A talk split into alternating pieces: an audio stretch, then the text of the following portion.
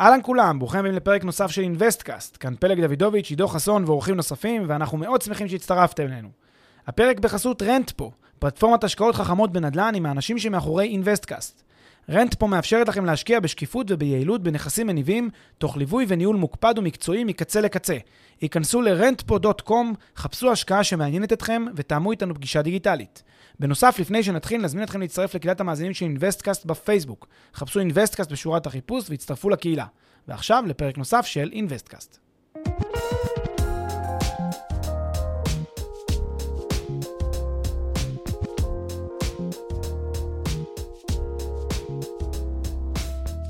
אהלן פלג, בוקר טוב. היי, עידו, מה העניינים? בסדר גמור, מה המצב? בסדר גמור. היום אנחנו מדברים על אה, אה, תחבורה ונדל"ן, או השפעה של התחבורה על, אה, על עולם הנדל"ן. כן, השפעה שהיא, אפשר לומר, אה, השפעה חזקה, עוצמתית, מכל הכיוונים. אה, אנחנו נקלף את זה כמו תמיד צעד אחרי צעד, אבל חשוב להבין ש... אה, הכל בנדל"ן זה location, location, location, תחבורה זה אמצעי לשפר את ה location שלי, לכן כמעט ואין, אין, אין, אי אפשר להפריז בחשיבות של עולם התחבורה לעולם הנדל"ן, ונסביר את זה במהלך הפרק. יפה, וכשאנחנו מדברים על תחבורה, בואו ננסה אה, להגדיר בגדול על מה אנחנו מדברים. אנחנו מדברים מטבע הדברים על אה, רכבות, אה, רכבות, רכבת תחתית, רכבת, רכבת קלה, אוטובוסים, מחלפים, כבישים, כבישי גישה. אתה אומר בעצם, כל מה שמקצר את הדרך, או מייעל את הדרך בין הנקודה שבה נכס מסוים נמצא, לצורך העניין מרכז העניינים. או ללוקיישן, לוקיישן, לוקיישן הזה שעליו דיברת. יפה, אז, אז באמת אה, תחבורה יכולות להיות אה, האמצעים, יכולים להיות האמצעים הפרטיים להתנייד, שזה בעצם אה, כבישים, מחלפים, כמו שאמרת, רכבים, כלי רכב פרטיים. יש גם מערכות להסעת המונים, כמובן שזה אותם אוטובוסים, רכבות, רכבת קלה, מטרו. שהם בעצם כלים להסעת המון, בעצם היכולת להתנייד בצורה שהיא יעילה ונוחה. אה, שוב, בארץ שלנו זה קצת יותר אה, מורכב, וגם נסביר את זה, אבל זו טכניקה מאוד מאוד טובה כמובן אה, להוביל אנשים. ובאמת, מה שאתה אומר היא, היא בעצם לב העניין. התחבורה אמורה לחבר בין אנשים למקומות, למחוז חפצם. מחוז חפצם של רוב האנשים זה כמובן, בדרך כלל יהיה מקומות התעסוקה שלהם, אבל זה יכול להיות גם המע"ר, מרכז העסקים הראשי הקרוב לביתם, זה יכול להיות אה, מרכז העיר, זה יכול להיות בעצם כל לוקיישן אה, שיש להם עניין להימצא בו והם רוצים להגיע אליו. זה בעצם המשמעות של אה, תחבורה, והדבר הזה נמדד, רק כדי לסבר את האוזן, זה נמדד במונחי, אם תרצה לקרוא לזה הייפר לוקיישן כזה, מעין, לא חשוב לי המרחק הפיזי, או המרחק הגיאוגרפי, כן, המרחק הנ"צדיקי בין שתי נקודות. אה, על, על פניהם, אלא חשוב לי כמה זמן לוקח לי להגיע, ואפשר לקחת דוגמה כזאת על אה, שתי נקודות מאוד מאוד קרובות, רק שאחת נמצאת בקצה ההר והשנייה נמצאת בתוך איזה קניון עמוק, שנמצא... אתה יודע, ממש נ"צ זה איזה 10, 15, 20 מטר אחד מהשני, אבל כדי להגיע עד למטה צריך שעה לרדת במדרונות, אה, בכבישים. אה, לעומת זאת, יכולות להיות שתי נקודות שרחוקות גם 20, 30, 50 קילומטר אחת מהשנייה, אבל אה, יחסית מהר לוקח להגיע ביניהם בגלל שיש תשתית טובה, בגלל שיש הרבה מאוד דרכים תחבורתיות אלטרנטיביות ודי ביעילות מגיעים ביניהם. אז אתה אומר, מה שמשנה זה לא המרחק בין שתי נקודות, אלא כמה מהר אפשר להגיע בין שתי נקודות. בדיוק. בעולם התחבורה זה הדבר בעצם המרכזי. זמן הנסועה, דקות הנסועה, כמה זמן אני מקדיש כדי להגיע לאותם, אה, לאותם המקומות, וזה ככה אני גם מודד את זה מבחינה נדל"נית כמובן, זה גם מה שמשפיע לי על שווי הנכס, זה מה שמשפיע לי על, על, ה, על האטרקטיביות של האזור, זה בדיוק הרעיון. כן, ויש הרבה אה, מודלים אקונומטריים ומחקר סביב העניין הזה, שגם באמת בודקים את הקשר בין אה, מחירי הנדל"ן לבין אה, אה, המרחק מנקודה א' לנקודה ב', אה, ובאמת, על, על זה מבססים הרבה פעמים... אה, כל מיני בדיקות של אה, מחיר הנדל"ן. אני רוצה בדיוק בנקודה הזאת להוסיף שיש בעולם הנדל"ן אה, מין אה, מושג שנקרא Special Equilibrium, שזה בעצם שיווי משקל מרחבי, שמה שאומר שיווי משקל מרחבי זה בעצם, קח איזושהי נקודה אה, מסוימת ותקיף אותה. אה, מרחבית בהרבה מאוד אה, נקודות, הרבה מאוד אירועים, הרבה מאוד אימפקט איבנטס כאלה, הרבה מאוד נקודות, ולמעשה אתה יכול להניח ש... כל אה, נקודה שמרוחקת מאימפקט איבנט, אותו מרחק, תושפע בערך באותו, באותה מידה, כן? מה, מה זה בעצם אומר? קח דוגמה, נניח אה, בונים איזשהו אה, מחלף חדש בכניסה לעיר, ויש אה, שכונה שנמצאת מזרחית למחלף ושכונה שנמצאת מערבית למחלף. אז אה, התושב, אם המרחק בין המחלף לשכונה המזרחית שווה למרחק מהשכונה המערבית, אז לפי אותו כלל, כזה, כן, זה כלל גס כמובן, כלל עקרוני, כל מקרה לגופו, אבל לפי אותו כלל, מאחר שהמרחק מהמחלף הוא זהה בין שתי השכונות, שתיהן יתרמו מקיומו של המחלף באותה מידה. למעשה, אם אני רוצה להעמיק את הטענה הזאת, זה לא רק המרחק, שוב, הפיזי, הכמה מטרים, כמה מאות מטרים בין המחלף לבין השכונה, אלא למעשה המרחק ההתניידותי. כאן אני לוקח פיזית להגיע לשם מבחינת הרמזורים, מבחינת הכבישים, מבחינת הדרך עד שאני מגיע לשם. אז אם שתי השכונות, נגיד, באמת ארבע דקות, רק יוצאים מהשכונה, אתה כבר מגיע למחלף, דקה, שתיים, אתה כבר במחלף. אה, בשתי השכונות זה המצב, אז כנראה שהם יתרמו במידה יחסית דומה, וזה אותו עיקרון של שיווי משקל מרחבי, ובאמת נתרם באמצעות התחבורה. יפה, אז זה הכלל הגדול, ואם אנחנו רוצים לצלול, אני, כאילו, אני אנסה לחלק את זה ל, ל, לשתי, רמות של, ל, לשתי רמות של עומק. הרמה הראשונה היא ההבדל בין שתי נקודות לצורך העניין באותה עיר, תכף נדבר על זה. Mm-hmm. והרמה היותר עמוקה זה כבר ברמה פרטנית מאוד של נכס, ולזה נגיע, אני חושב, לקראת הסוף. כן. אבל לצורך העניין בתוך עיר, אחרי שהבנו את הכלל הגדול, נשואה ועניינים. אם יש לצורך העניין תחנת רכבת קלה שהולכת לקום במרכז העיר, נגיד ברחוב שנקין בתל אביב, צפויה לקום תחנה של הרכבת הקלה, הקו הסגול, לא יודע מה. Mm-hmm. וגם בכפר שלם בתל אביב הולכת לקום uh, תחנה uh, של הקו הסגול. האם יש לתחנה בכפר שלם, לצורך העניין, השפעה יותר או פחות גדולה מאשר לתחנה שנמצאת uh, בעצם במרכז העיר. קודם כל סיווגת את זה באמת מצוין בין הנכס, השפעה על הנכס הספציפי, או השפעה על, על האזור, או סביבה, או שכונה. באמת, כמובן, וזה דבר חשוב שהרבה אנשים לא כל כך מבינים אותו, יש לי השפעות בתור בעל נכס, או קונה של נכס, יש לי השפעות שהן השפעות שנובעות מעצם העובדה שאני חלק מאיזושהי, מאיזושהי סביבה, מאיזשהו surroundings כזה שמקיף את הנכס, מין מעגל כזה. אז כל התושבים, כל השכנים שלי ואני חולקים השפעות מסוג מסוים. יש גם השפעות שרק אני ספציפית מקבל אותן. יש השפעות שכל תושבי העיר מקבלים אותן בגלל שהם, לא יודע מה, נפתח משהו לא רחוק מהעיר, אז כל התושבים של העיר כולה נהנים מהם או סובלים מהם. למעשה יש כאן באמת הרבה מאוד, אה, כמו שקראת לזה, רבדים של השפעות. וזו באמת חלוקה נפלאה, ואני, אה, הדוגמה שנתת היא דוגמה אה, מצוינת כדי להמחיש את זה. באמת, אם אני אקח שתי שכונות, אחת נמצאת, מרכז, נגיד נקרא לה רוב הלב, לב העיר תל אביב, ואחת אה, כפר שלם, או שכונה כלשהי שנמצאת ב, ב, ב, במעטפת של לב העיר, לא נמצאת ממש במרכז, במרכז של המרכז, אלא במעטפת, באחד המעגלים, ראשון, שני, שלישי, חמישי, לא משנה באיזה מעגל. כמובן שההשפעה של, של הקמה של תחנת רכבת קלה, סלש מטרו, סלש רכבת כבדה אפילו, אה, בנקודה מסוימת משפיעה על כל אחת מהן אחרת בגלל המרחק הגיאוגרפי שלה. זה בעצם ההגדרה. כלומר, עצם העובדה שאני רחוק יותר מאותה רכבת, אה, נניח אני נמצא שני קילומטר, קילומטר, 800 מטר, 500 מטר, ככל שאני מתקרב בהגד... בהיגיון, כן, תכף נגיד את זה גם סייג, ככל שאני מתקרב אני אושפע יותר לחיוב מהדבר הזה, כי אני יותר קרוב.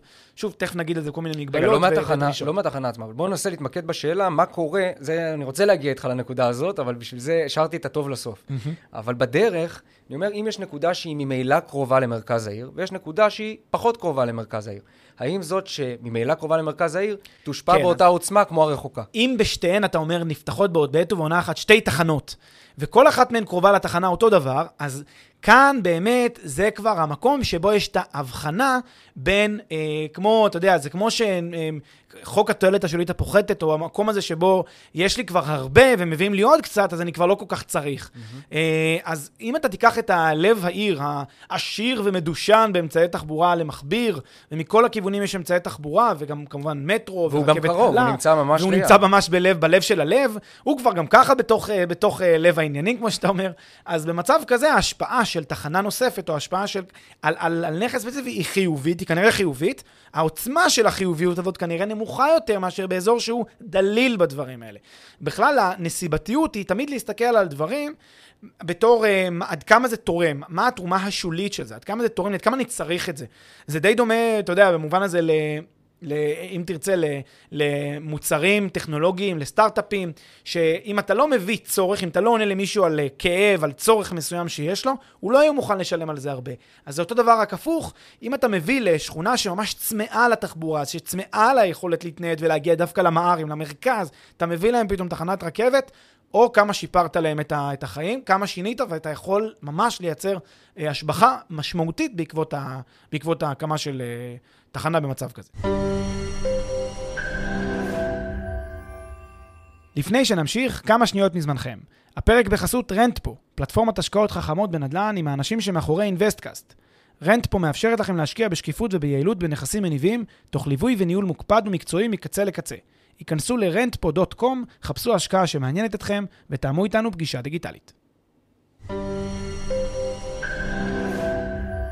עכשיו אני רוצה ללכת איתך באמת למקום שכבר התחלת לגעת בו קצת קודם. שמה אם בונים אה, רק תחנה אחת? ש, ש, שמה קורה, בוא, בוא נדבר על הקרבה לצורך העניין לתחנה, לא משנה אם בנו אותה בשנקין או אם בנו אותה בכפר שלם. כן. אז אם אנחנו ננסה לקחת אה, לצורך העניין שלושה נכסים, אחד נמצא ממש ממש ממש על התחנה של הרכבת הקלה, אחד נמצא במרחק של 150 או 100 מטר מהרכבת הקלה, עוד אחד נמצא במרחק של 400 מטר מהרכבת הקלה.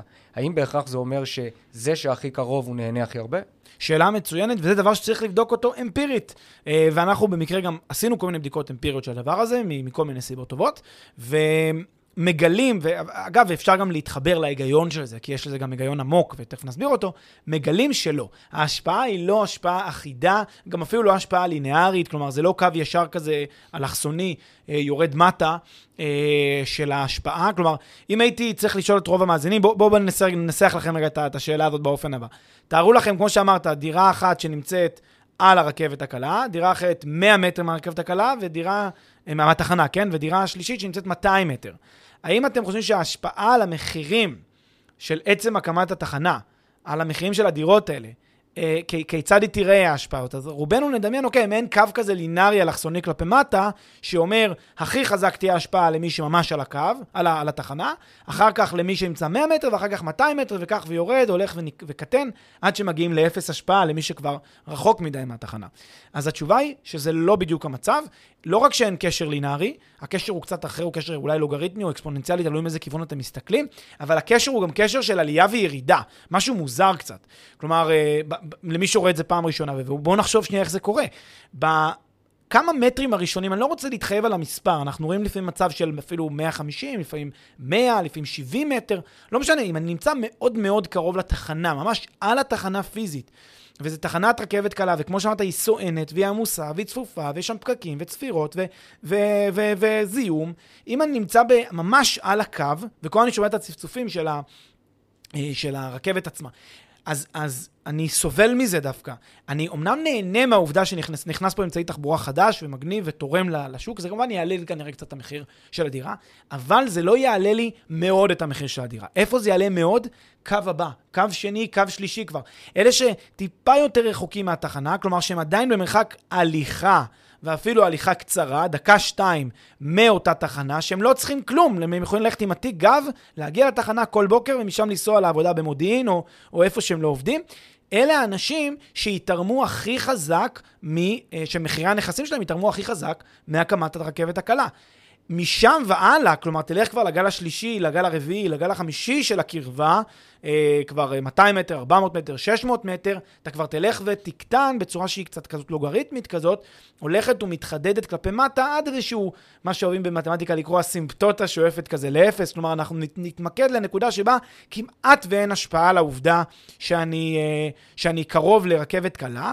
כל זה במקום שבו מלכתחילה, ועכשיו בטח אנחנו נדבר על מה קורה כשזה לא המצב, שמלכתחילה זה מדובר בעיר שהיא עיר מפותחת עם אמצעי תחבורה למכביר, זה יהיה המצב. בטח עכשיו תרצה להגיד, מה קורה לא בעיר כזאת. אבל אפילו לפני מה קורה, מה, מה קורה בעיר שהיא לא כזאת. אה, אתה יודע, אה, אנחנו שנינו יודעים שהרבה פעמים כשאנחנו מסתכלים על, ה, על הדוגמאות האלה הספציפיות, אז אנחנו רואים מקרים שמתנהגים בדיוק כמו שאתה אומר, מקרים שזה אולי רוב המקרים, מקרים אחרים שזה מתנהג קצת אחרת. ולמה זה? כי יש לצורך העניין רכבת קלה שהיא נמצאת במקטעים מסוימים מתחת לאדמה, ובמקטעים אה, אחרים מעל האדמה, ומפריעה יותר ומפריעה פחות, והתוואי כזה והתוואי אחר, והחלון של הדירה נמצא לכיוון כזה ונמצא לכיוון אחר. כאילו אין, אה, ויכול להיות שלצורך העניין, בנקודה מסוימת, אה, נכס שנמצא 20 מטר מהתחנה של הרכבת, לא יסבול ממנה בכלל. ואז הוא נהנה פעמיים, הוא מאוד מאוד מאוד מאוד קרוב ולא סובל בכלל. אז ההתנהגויות הן גם כן משתנות. באופן עקרוני... וכלל... באופן עקרוני, ואני רוצה להגיד בעצם, בואו נחשוב שנייה רגע, מה, מה הקטע פה?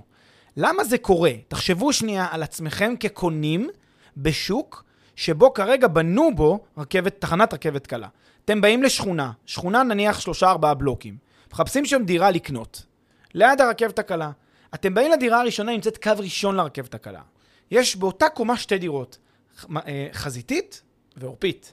הדירה החזיתית שומעת אה, נונסטופ כל היום את הרכבת הקלה, ואת הרעש וצפירות של רכבים, ושומעת, בדרך כלל גם רכבת קלה תהיה ברחובות ראשיים יחסית, זה גם מלכתחילה זה חזית לרחוב ראשי, אבל לא תמיד זה המצב, אבל נגיד.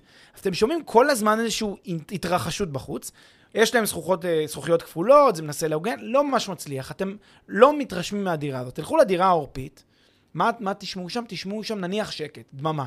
תגידו, רגע, אני על הרכבת הקלה, ממש ממש על התחנה, קו ראשון, אבל עורפי. כמעט לא שומע. אתה יודע מה? אני מוכן לשלם יותר על הדירה העורפית. זה למה בעצם מעלים את המחירים, יש יותר ביקוש לדירות האלה, שהן דירות...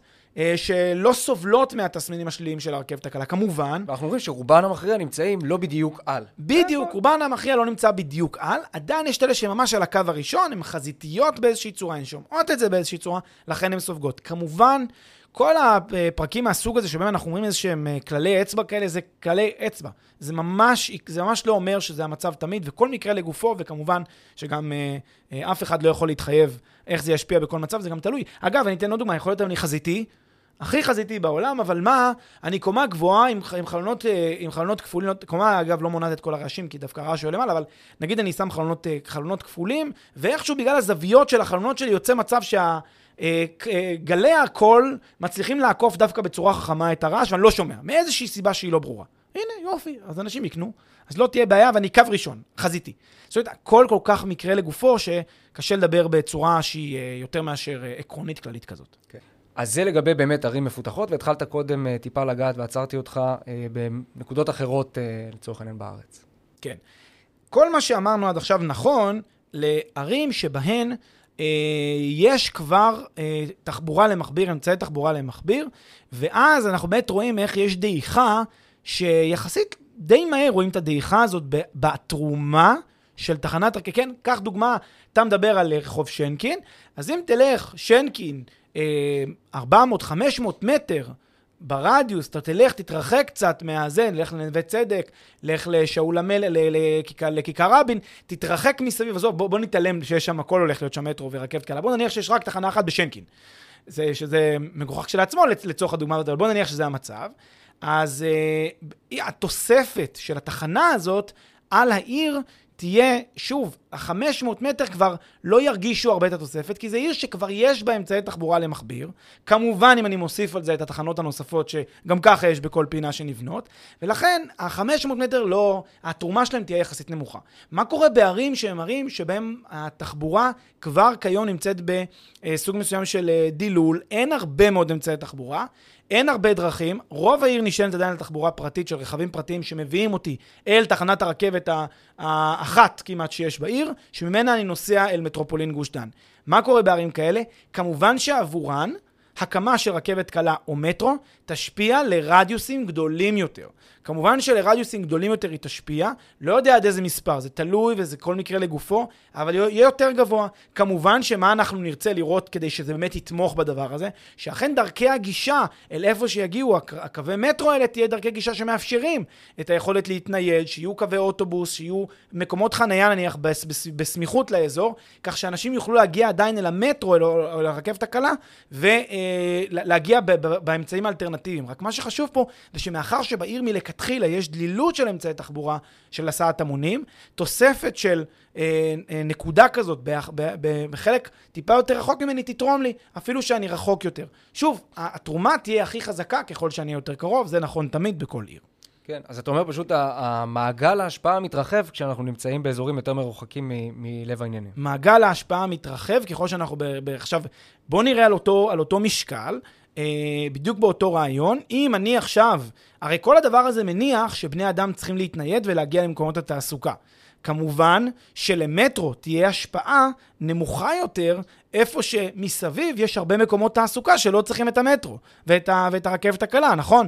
אם אני גר ב, בעיר שמוקפת בפארקים של תעשי, בפארק, בפארקי מסחר ותעסוקה ודברים מהסוג הזה, אז אני קצת יותר אדיש לקיומה של uh, uh, תחבורה שמוציאה אותי החוצה למרכזי תעסוקה אחרים. נכון שזה תורם, אבל זה תורם פחות. הכל עניין של... תחשבו מה המנגנון. המנגנון פה הוא מנגנון כלכלי מאוד מאוד פשוט. באים הרבה אנשים שרוצים לקנות דירה דווקא באזור הזה, בגלל שהם עובדים במקום אחר, ודווקא הם מזרימים את הביקושים. אז אם בעיר הזאת היא מוקפת בהרבה מקומות תעסוקה, והמטרו לא מביא אותי למקום תעסוקה באופן מיוחד, אני גם ככה אצלי להשתמש באוטובוסים כדי להגיע לאותו מקום תעסוקה, אז המטרו לא יותר מדי תורם לי. תורם, אבל לא בצורה שהיא אה, דרמטית כמו קודם.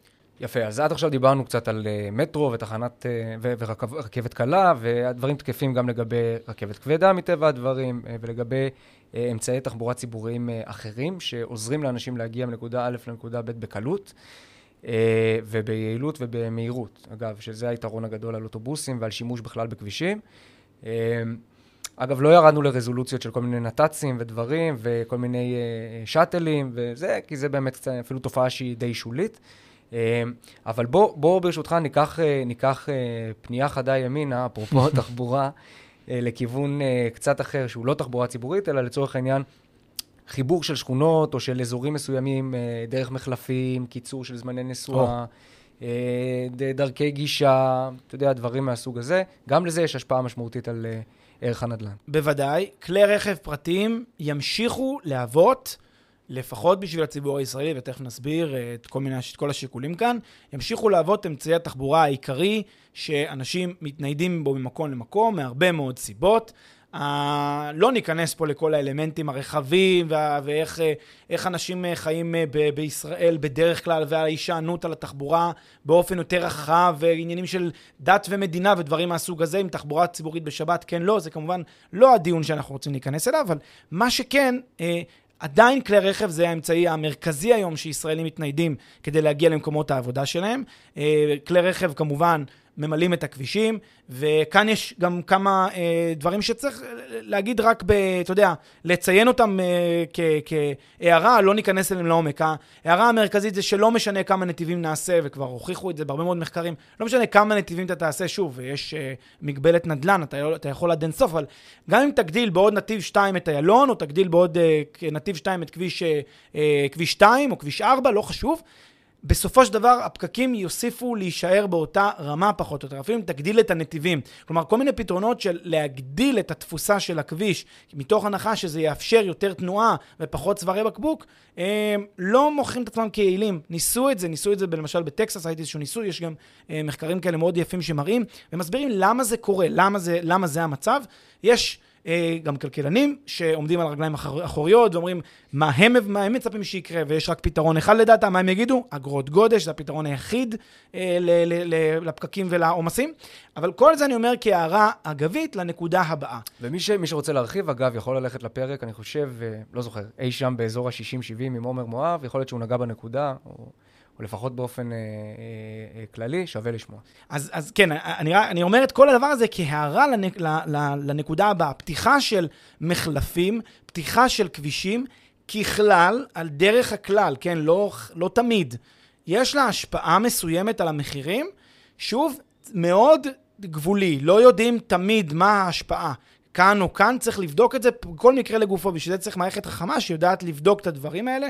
במקרה אנחנו גם מתעסקים בדברים האלה ולומדים אותם, אה, ולכן צריך לבדוק משהו קצת מעבר. אנחנו בדרך כלל מדברים על שינוי שלמשל הוא שינוי בגישה, שינוי בכביש הגישה לעיר. למשל, אם עד כה הייתה גישה X לעיר או לשכונה הזאת, ועכשיו יש גישה חדשה שמקצרת משמעותית את ההגעה לכביש ראשי, שיפרתי את כביש הגישה. זה מקום שבו זה באמת אימפקט, זה משפיע עליי באמת. לעומת זאת, אם זה סתם...